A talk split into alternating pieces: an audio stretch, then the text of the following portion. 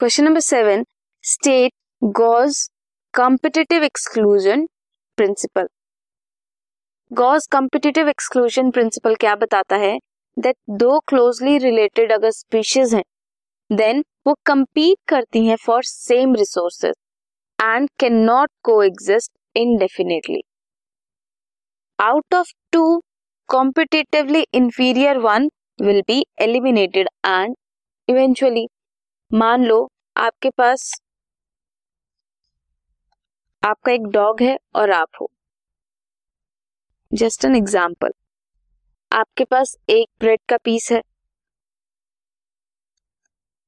तो आप या तो खुद खा सकते हो, या फिर अपने डॉग को दे सकते हो। पर कितने दिन तक? मींस आप दोनों इसके लिए कंपीट कर रहे हो। जो इसे खा लेगा, जिसे ये रिसोर्स मिल जाएगा, वो सरवाइव करेगा।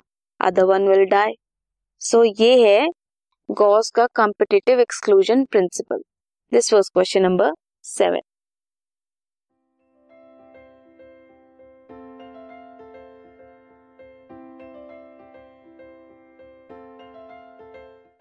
this podcast is brought you by hub hopper Shiksha Abhiyan अगर आपको ये पॉडकास्ट पसंद आया तो प्लीज़ लाइक शेयर और सब्सक्राइब करें और वीडियो क्लासेस के लिए शिक्षा अभियान के यूट्यूब चैनल पर जाएँ।